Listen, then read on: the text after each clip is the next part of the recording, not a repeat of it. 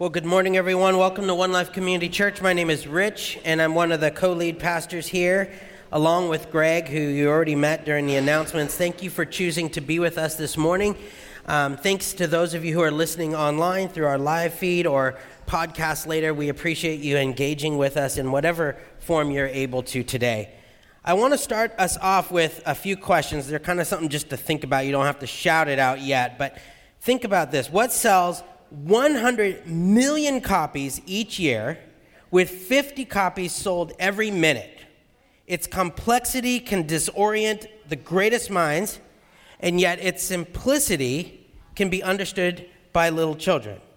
Most widely read, most fiercely debated, and most often quoted book in history.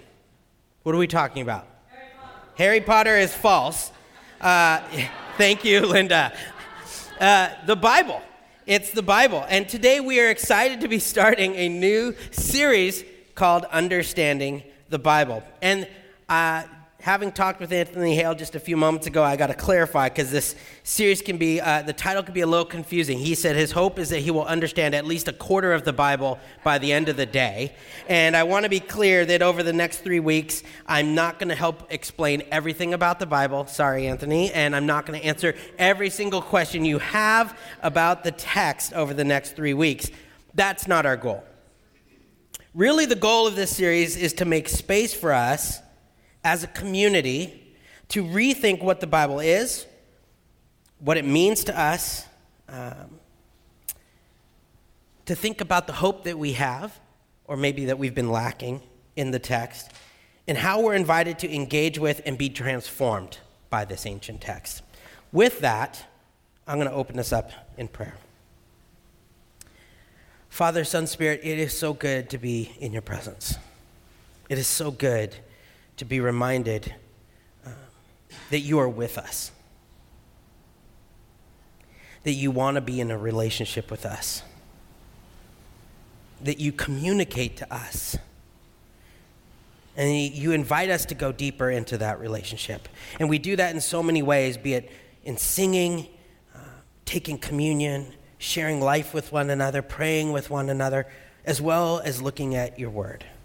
And so, God, I pray that you this morning would reveal yourself to us in new ways and refreshing ways. Reignite us to go deeper with you. We pray in the name of the Father, the Son, and the Holy Spirit. Amen. As we begin, a couple questions, simple. Love, just raise your hand if you have a thought. First question is What word or words come to mind when you think of the Bible? What was that? Controversial. Controversial. Others, things that come to mind when you hear the word the Bible. God's guidebook. God's word. Compassion. Pardon me? Okay. Others? Yeah. Something I need to open more, Something I need to open more okay? Yeah? Really, really big book. It's a big book, yeah. You used to feel outdated? That was outdated. Yeah, good. Anybody else? Yeah? Confusing? Yep. Interpretation. Interpretation, okay. Stories. Stories, good. Wisdom. Wisdom? Mm-hmm. Parables. Parables. Misused. Misused. Yeah. Okay, how about this? We could just do a little survey here. When you think of your overall engagement with the Bible, over your experience with it, whether that's been a year or your whole life, when you think of your overall engagement with it, would you say your desire to read and learn, generally speaking, not just thoughts, but in action, has gone up or down? Do you find yourself more excited to engage with it or less excited? So, those of you who feel less excited about or motivated to engage the text, raise your hand. Be honest. Okay. Okay. Those of you feel more interested in getting into it, raise your hand. Awesome. I'm going to be honest with you. This series, I've really struggled with putting together. Um, and I actually am only doing one of them. Greg's doing the next two. But the reason it has been is because when we think of the Bible, it doesn't matter who we are, doesn't matter if it's someone that I've never met before who walks into this room, what they think about and how they've experienced and what ideas come to mind when they think about the Bible is very different. We all have understandings and experiences and preconceived ideas, not to mention many feelings, in some cases of guilt and doubt and confusion, to maybe experience of challenge and transformation and growth. And for some of us, your relationship with the Bible has been one that feels very religious, very disciplined, and very study driven. It's all about knowledge. And for others, it's been all about application. While others have struggled to find meaning and understanding, and as a result, you've never really connected to the text on your own. And for some, the only time you engage with the text is when you're here at church. And for others, it happens to you all the time, every day. It may even be part of your job, like mine. For me, I didn't grow up going to church. I didn't grow up in a Christian family or going to Sunday school. In fact, I got my first Bible, which is this one right here, when I was in high school. It still has the teeth marks from my dog chewing on it. And uh, the person who I love who gave it to me wrote my name and spelled it three different ways on this Bible. Um, it wasn't until high school when I started reading the Bible and starting my relationship with God. But when I think about my experience with the Bible, I think of it kind of like a kid's evolving relationship with their parents. I started with this early childlike faith dependency kind of stage where I was reading my Bible a lot. I was soaking up all the stories, believing everything. It was new and it was nothing like anything I had read before. I found stories like Adam and Eve, David and Goliath, Joshua and the Battle of Jericho to be these amazingly good, glorious, and real stories, as real as my mom's incredibly good chicken parmesan, right? Like it was real. But then, as I continued to grow in my faith and engagement with the scriptures, I started to kind of fumble through a kind of angry and confused stage. One where I started to realize that after Joshua fought the Battle of Jericho, God basically tells him to kill every man, woman, and child in the city. And that flowing through some of my favorite stories were these currents of genocide and xenophobia and patriarchy and misogyny. And so I began to doubt and question what I'd been told about the Bible's exclusive authority, its inerrancy, and its consistency. And so, kind of like a teenager who's suddenly made aware of their parents' flaws, I started screaming and kind of hollering and kind of slammed the door closed on the Bible. And I kind of sunk into this quiet withdrawal.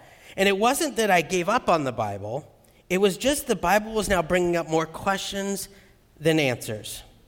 And it wasn't uh, the basic instructions before leaving Earth that I had been told it was, and it wasn't this map directing every single one of my decisions. In fact, it was straight up hard sometimes. And so I felt all kinds of new feelings about the Bible, including frustration and betrayal and confusion and doubts.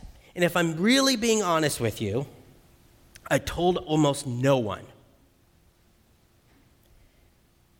Because I was really worried what other believers would think of me if I told them and I felt shame thinking something was wrong with me for not feeling the same inspiration and the same challenge by this text that I very much believed in. And I wrestled with this for a number of years.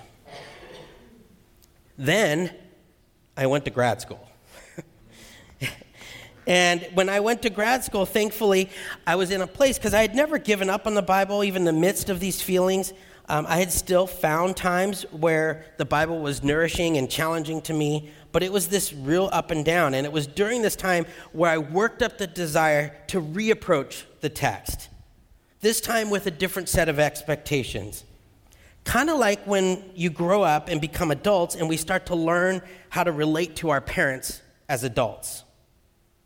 I was able to start to engage the text in a new way that honored and respected the Bible for what it is, not for what I wanted it to be or what I wished it was. And this became the beginning of a really great journey that I'm still on. One that has had its ups and downs for sure, but has become life giving, challenging, encouraging, mysterious, humbling, beautiful, and transformational. And that's really our hope with this series that we might experience something of an igniting of desire in us to engage the scriptures in new, refreshing, honest, grace filled ways. Ways that honor and respect the Bible for what it is, not for what we want it to be or what we wish it was. Amen? You see, if you've had an experience with the Bible that was remotely close to mine, then you may be walking down the line that leads to what is known today as post Bible Christianity.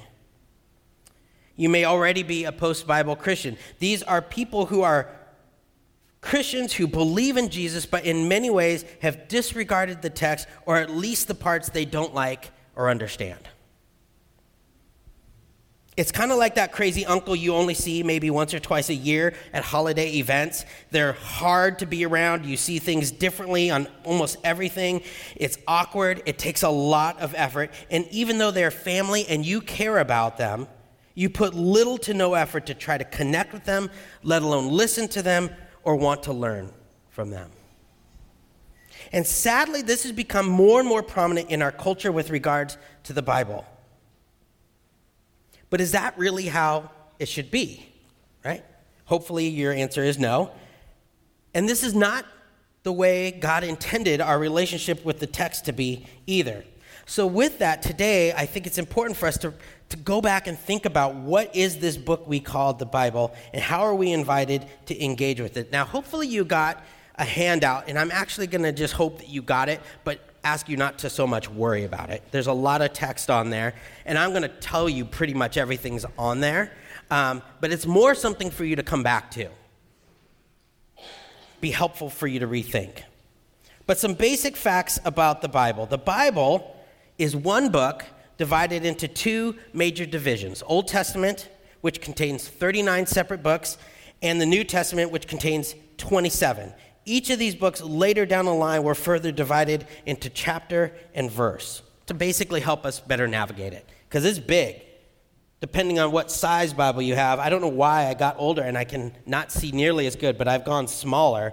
My other Bibles are much bigger and have like gigantor print, but it's a big book.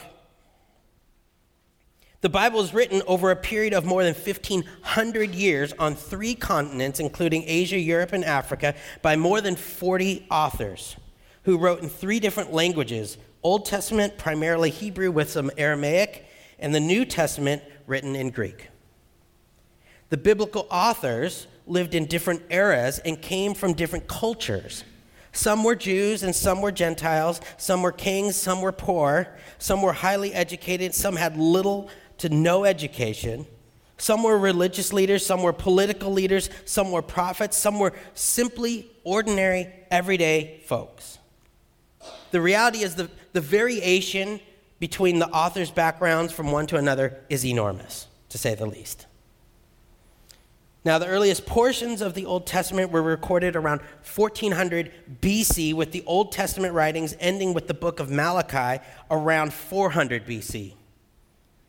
And then Malachi is followed by a roughly 400 year time gap before the New Testament begins, with the New Testament starting around 44 to 95 AD.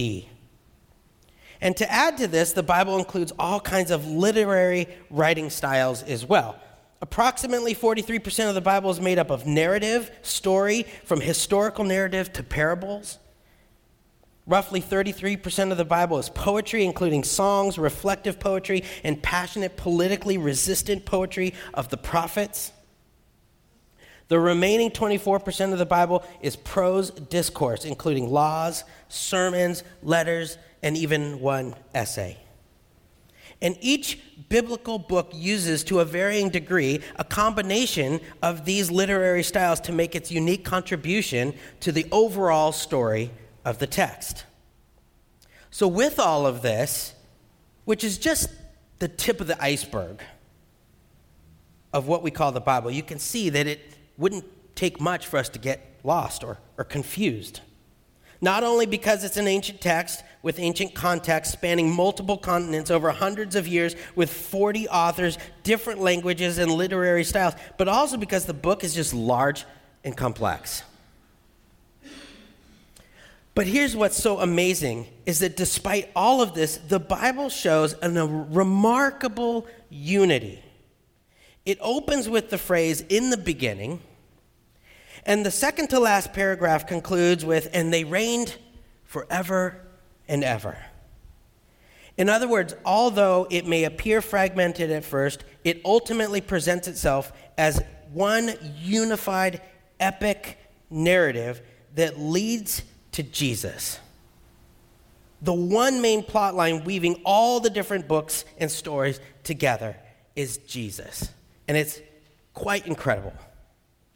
And here's the thing once you grasp the core storyline of how all the books fit together, you can then, at the very least, pick up the book at any point and have a general idea of where you are in the story and what's going on. And so, with that, there's lots of ways to map out kind of the overall movement of the scripture, some with more details and then others. But I'm just going to give you an example of one of those the general movements of the scripture. First movement we call creation and the royal task. You see in the first two chapters of Genesis. Then we move to rebellion and the fallout. Then we get God's covenant with Israel as a result of what's happened with this rebellion. And you can see all the books that are involved in that part of the text. Then, after Malachi ends, we move into the stories of Jesus and the kingdom of God in the Gospels. And then from there, we see the spreading of the kingdom and the people and the beginning of the church with letters to churches and acts and all those kinds of things. And then the book concludes with the last book of the Bible, Revelation, with the return of the king. Now, all this clearly makes the Bible unlike any other book. But what's even more amazingly cool about the Bible is that, unlike any other book, the Bible's alive and inspired and active. And the Bible is God's word given to us through the incredible partnership between the Spirit of God and humanity.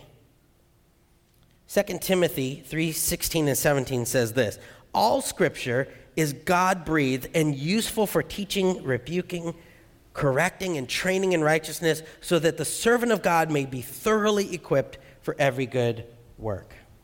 Now that word phrase God-breathed is this word in the Greek theopneustos and it means divinely breathed in or given by inspiration of God. Think of being like resuscitated 2 Peter 1 20 through 21 helps us have a better idea of what this kind of God breathed experience looked like.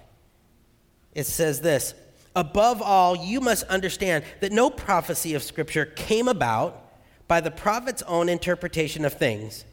For prophecy never had its origin in the human will, but prophets, though human, spoke from God as they were carried along by the Holy Spirit. Now, what's interesting is those highlighted words came about and carried along are the same word in the Greek, and it's this word phero. And it means to lead, to move, to carry along, to bear, or to uphold. And so we see this incredible picture of God through the Holy Spirit collaborating with humanity in order to communicate to us. And the Spirit did this with the Old Testament, with the prophets, as well as all the authors of the New Testament, and it's this picture of God in relationship communicating with humanity. That is like the coolest thing ever. And that's, that's the story of God wanting to be in relationship, collaborating close with humanity from the very beginning. Even Jesus talks about how the scriptures tell us the true story of God. In fact, if you ever wanted to know how Jesus would summarize the entire Old Testament, you should check this out. This is after Jesus has risen from the dead, and he's with his disciples. This is Luke 24. Jesus says to them, This is what I told you while I was still with you. Everything must be fulfilled that is written about me in the law of Moses, the prophets, and the Psalms. Let's hear that. Everything must be fulfilled that is written about me in the law of Moses, the prophets, and the Psalms. That's the Old Testament. Then, this is so cool, Jesus opened their minds so they could understand the scriptures.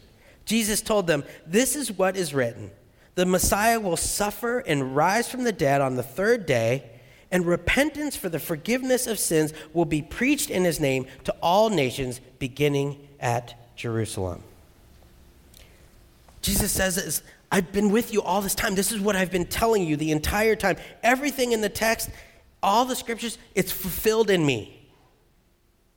Jesus is the heartbeat that resounds throughout the scriptures from beginning to end. And then it says Jesus opens their minds so that they could understand the scriptures, which I absolutely love.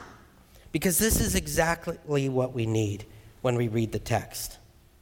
We need to have the Holy Spirit opening our minds to better understand the scriptures. We need the active, alive breath of God moving in us, carrying us along, building us up in relationship with us as we look to understand and apply the teachings of the Bible. You see, the scriptures were never meant to be homework or assignments or tests that you pass or fail. They weren't given to us to determine who's more committed to knowing God than others based off how much of it they have memorized.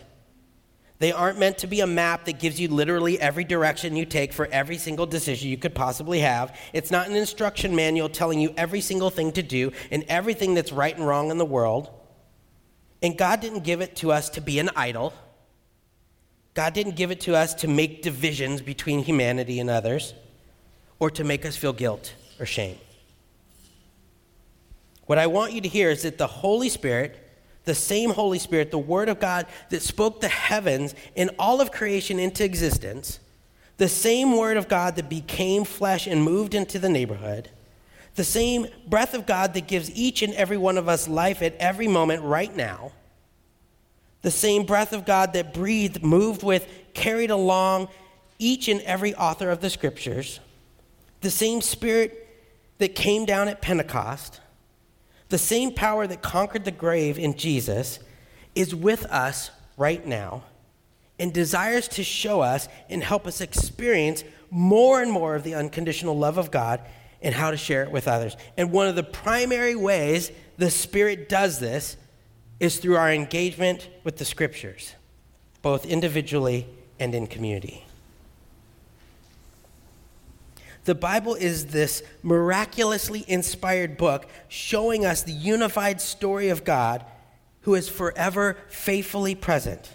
And it's designed to help us better understand who God is, what God's like, who we are as humanity, and how God loves us and longs to be in a relationship with us, and how we can follow Jesus' example to share that good news with others.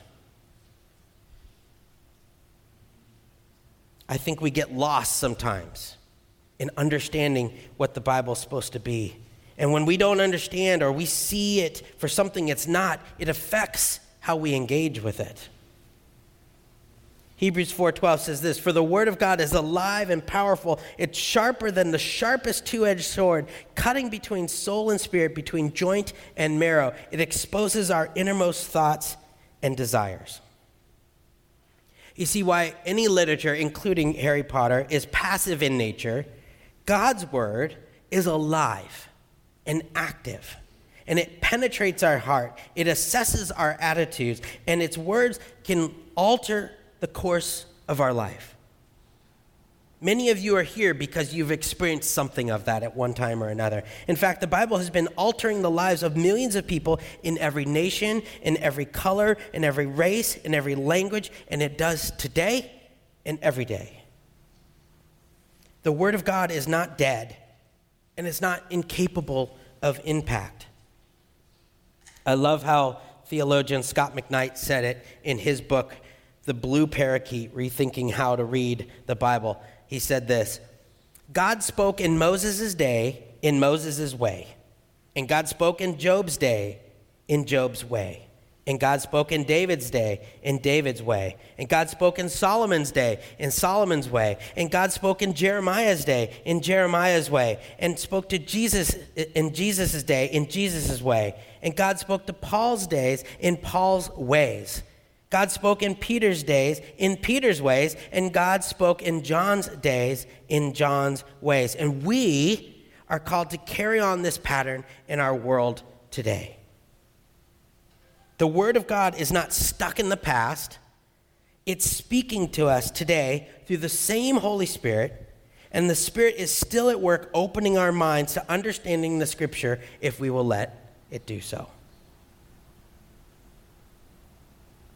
This then is an invitation to engage the text with all of our whole self, our heart, soul, mind, and strength, in cooperation with the Spirit, which means, this is good news, that the Spirit is more than comfortable to be present with our doubts, in our frustrations, in our confusions, along with our joys and our hopes, in all of that. It's all important to the interpretive process. And it always has been from the very beginning. Now, with that, I hope that you can see that if you've been reading the Bible thinking it's something it isn't, how that can affect everything. If you think it's going to answer every single question you have and it doesn't answer your question, that gets frustrating. If you think it's this map that's going to perfectly answer the right left turn that you need to do and it doesn't do that, that's going to be a problem. If it's got an answer to the things that are uh, everything that you find confusing, that's going to affect how you read it. If there's things in it that you expect to completely agree with and there's things you find that you don't agree with, that affects it. And it's really easy, just like in our political conversation we talked about, when we find things that we disagree with or we have a hard time with, that we give up on that.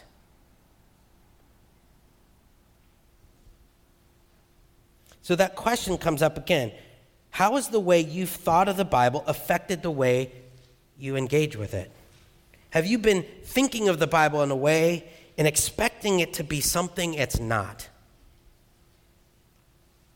You see, what makes the Bible so incredible is that the Spirit joins us and partners with us and collaborates with us no matter where we are and no matter how old we are and no matter how many times we've read the Scripture, which is why I believe we go through different stages of experiences and understandings of the text. It's why children can understand things in certain ways that us adults don't, and vice versa. And in fact, the Spirit is always open and inviting us to be in relationship with God, and the Spirit is always using the text as a primary way to draw us in. I love how um, Isaiah chapter 55 talks about this. This is Isaiah empowered to prophesy on behalf of God, speaking words for us to hear from God. And, and it's this word of invitation in Isaiah 55, 1 through 3. It says, Come, all you who are thirsty, come to the waters, and you who have no money, come, buy and eat. Come buy wine and milk without money and without cost. Why spend money on what is not bread and your labor on what does not satisfy?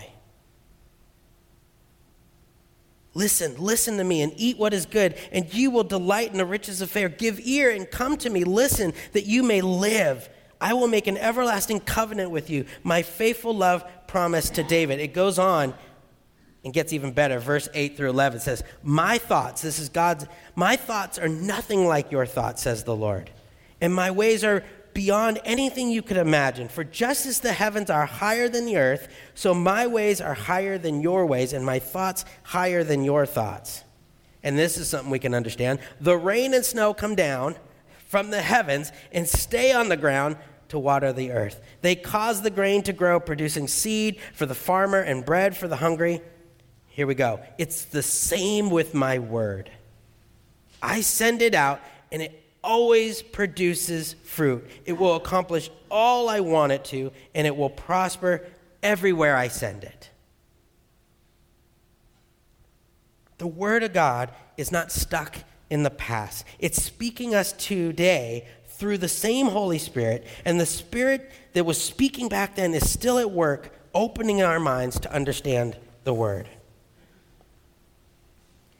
Now, the other incredible thing that we have that's unlike any time in history is access to information, resources, tools, you name it, to help us engage the text. It's crazy to think that it wasn't that long ago before the majority of people had zero access to the Bible.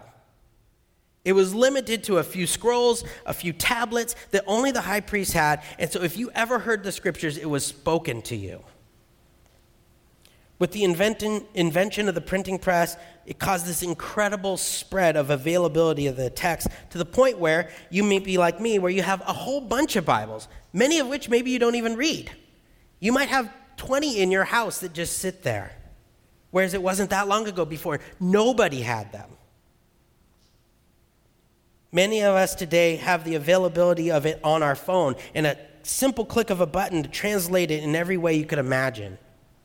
And you can easily look up a word in Greek or Hebrew, or you can easily access information that helps you understand the culture and the context of the scriptures, which is one of the things that's so amazing to have all this content. It's also quite overwhelming, right? So then, where do you start? And my invitation is that you start with your heart. Start by asking the Spirit to open your heart, soul, mind, and strength, your whole self, to the Scriptures again. And I want to encourage you, as you do, to press beyond your comfort zones into human territory that might feel to you very different with regards to your relationship to the Scriptures. So, for example, if you tend to gravitate toward the intellectual side of engaging the Bible, which is nothing wrong with that, I want to encourage you to open yourself up to experiencing more of the vibrant, immediate emotions that come up in the text. So, in other words, don't just view the Bible as something to study and know, but something to feel and to experience and to live out. Because I believe finding ways to ground ourselves in real experiences and feelings can point us to God in unique ways. Now, on the other hand, if you tend to read the Bible and you get caught up in all the emotions and the feelings and it distracts you from the study, I want to encourage you to open yourself to injecting fresh ideas that come through the spiritual habit of study. And so, as we close, I want to give you just a few examples of different ways that you can engage the text in light of this. This is by no means a comprehensive list. Um, and I hope that you'll come back next week because Greg will be talking more specifically about how we take in the text and what comes out as a result. Um, but, real quick, a couple ideas to think about just creatively engaging the text. One I call reflective um, engagement. This is where you pick up your Bible, you read a story, and as you read the story, you try to engage it in a different way. Take a character and try to put yourself into that story and to think about how you feel and the questions that you're asking and what's going on around you. If it's Jesus talking to you, how would you respond if Jesus said that to you? And you notice the emotions that come up and the senses that arise and, and the feelings that come. It's a great way to creatively engage the text. Another one word or phrase study. Maybe pick a word or a phrase like the kingdom of God or prayer or love or grace, whatever the word or phrase is, but take some time to look at all the places in the scriptures where that comes up. It's a cool way to just to see the consistently the consistency that's in the text. It helps you have a greater appreciation for those words and phrases when they come up, and it helps you dive into deeper meaning that enhances your ability for application. Another tool is something called the Bible Project.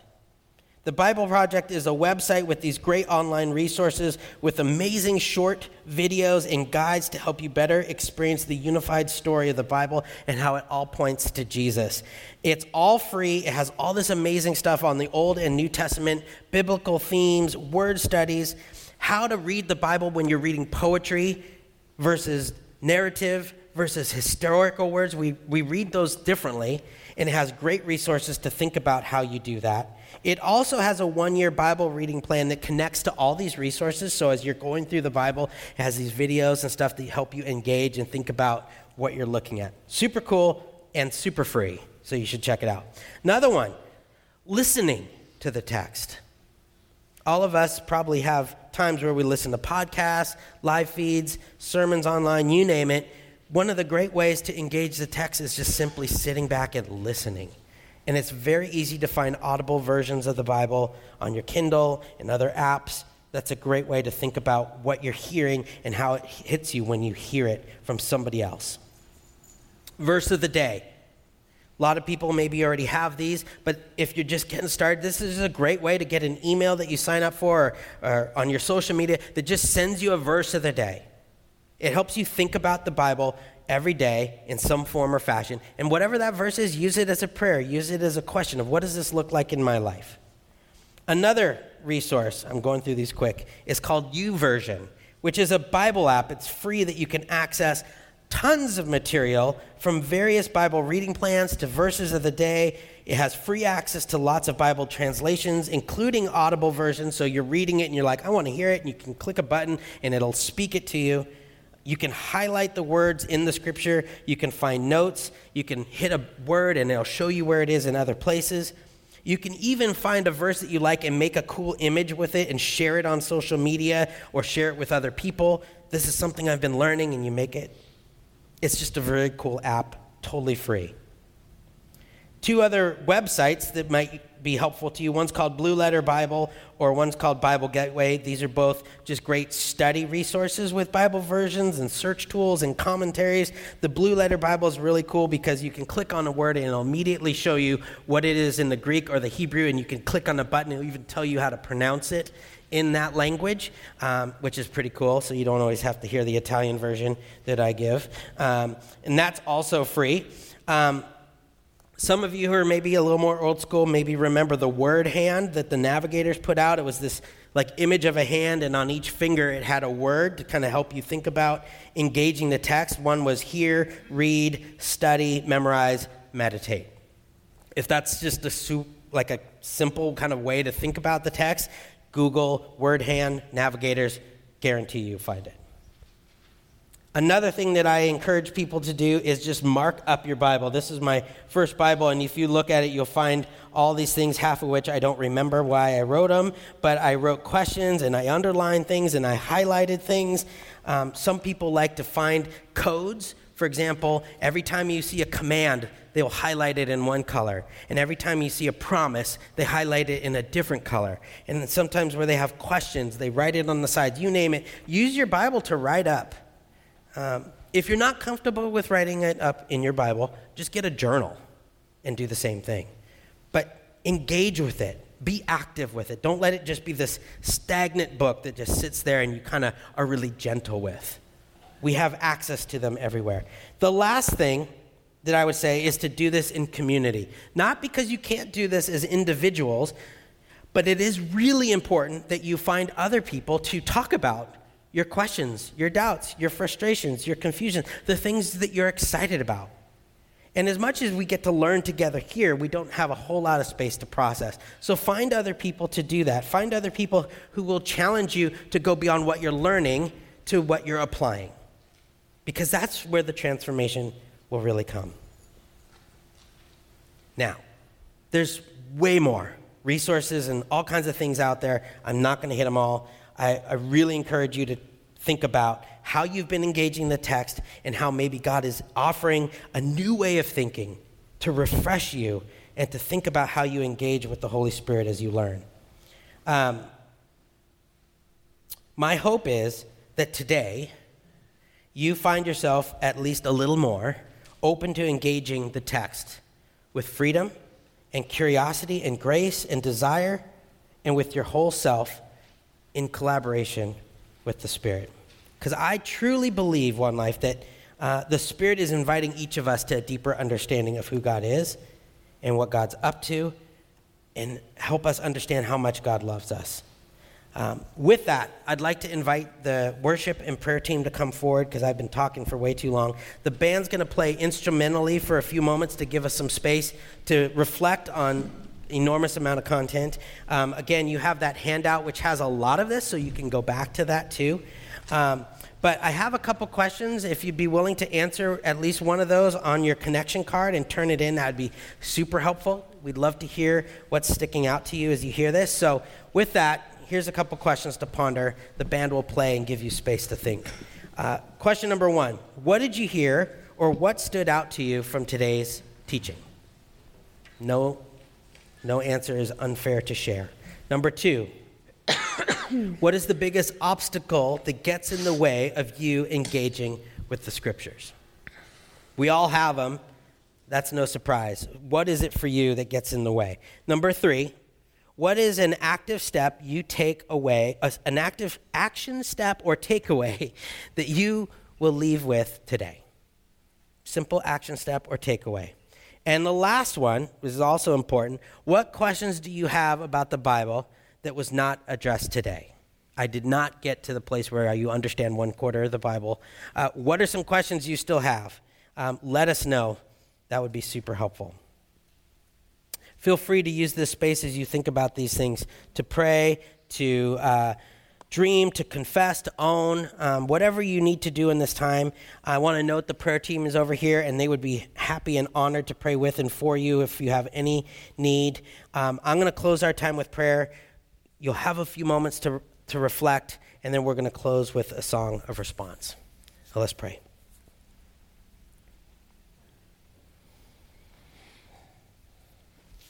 Father, Son, Spirit, we thank you that you are a God from beginning, from the beginning, who longs to be in relationship with us.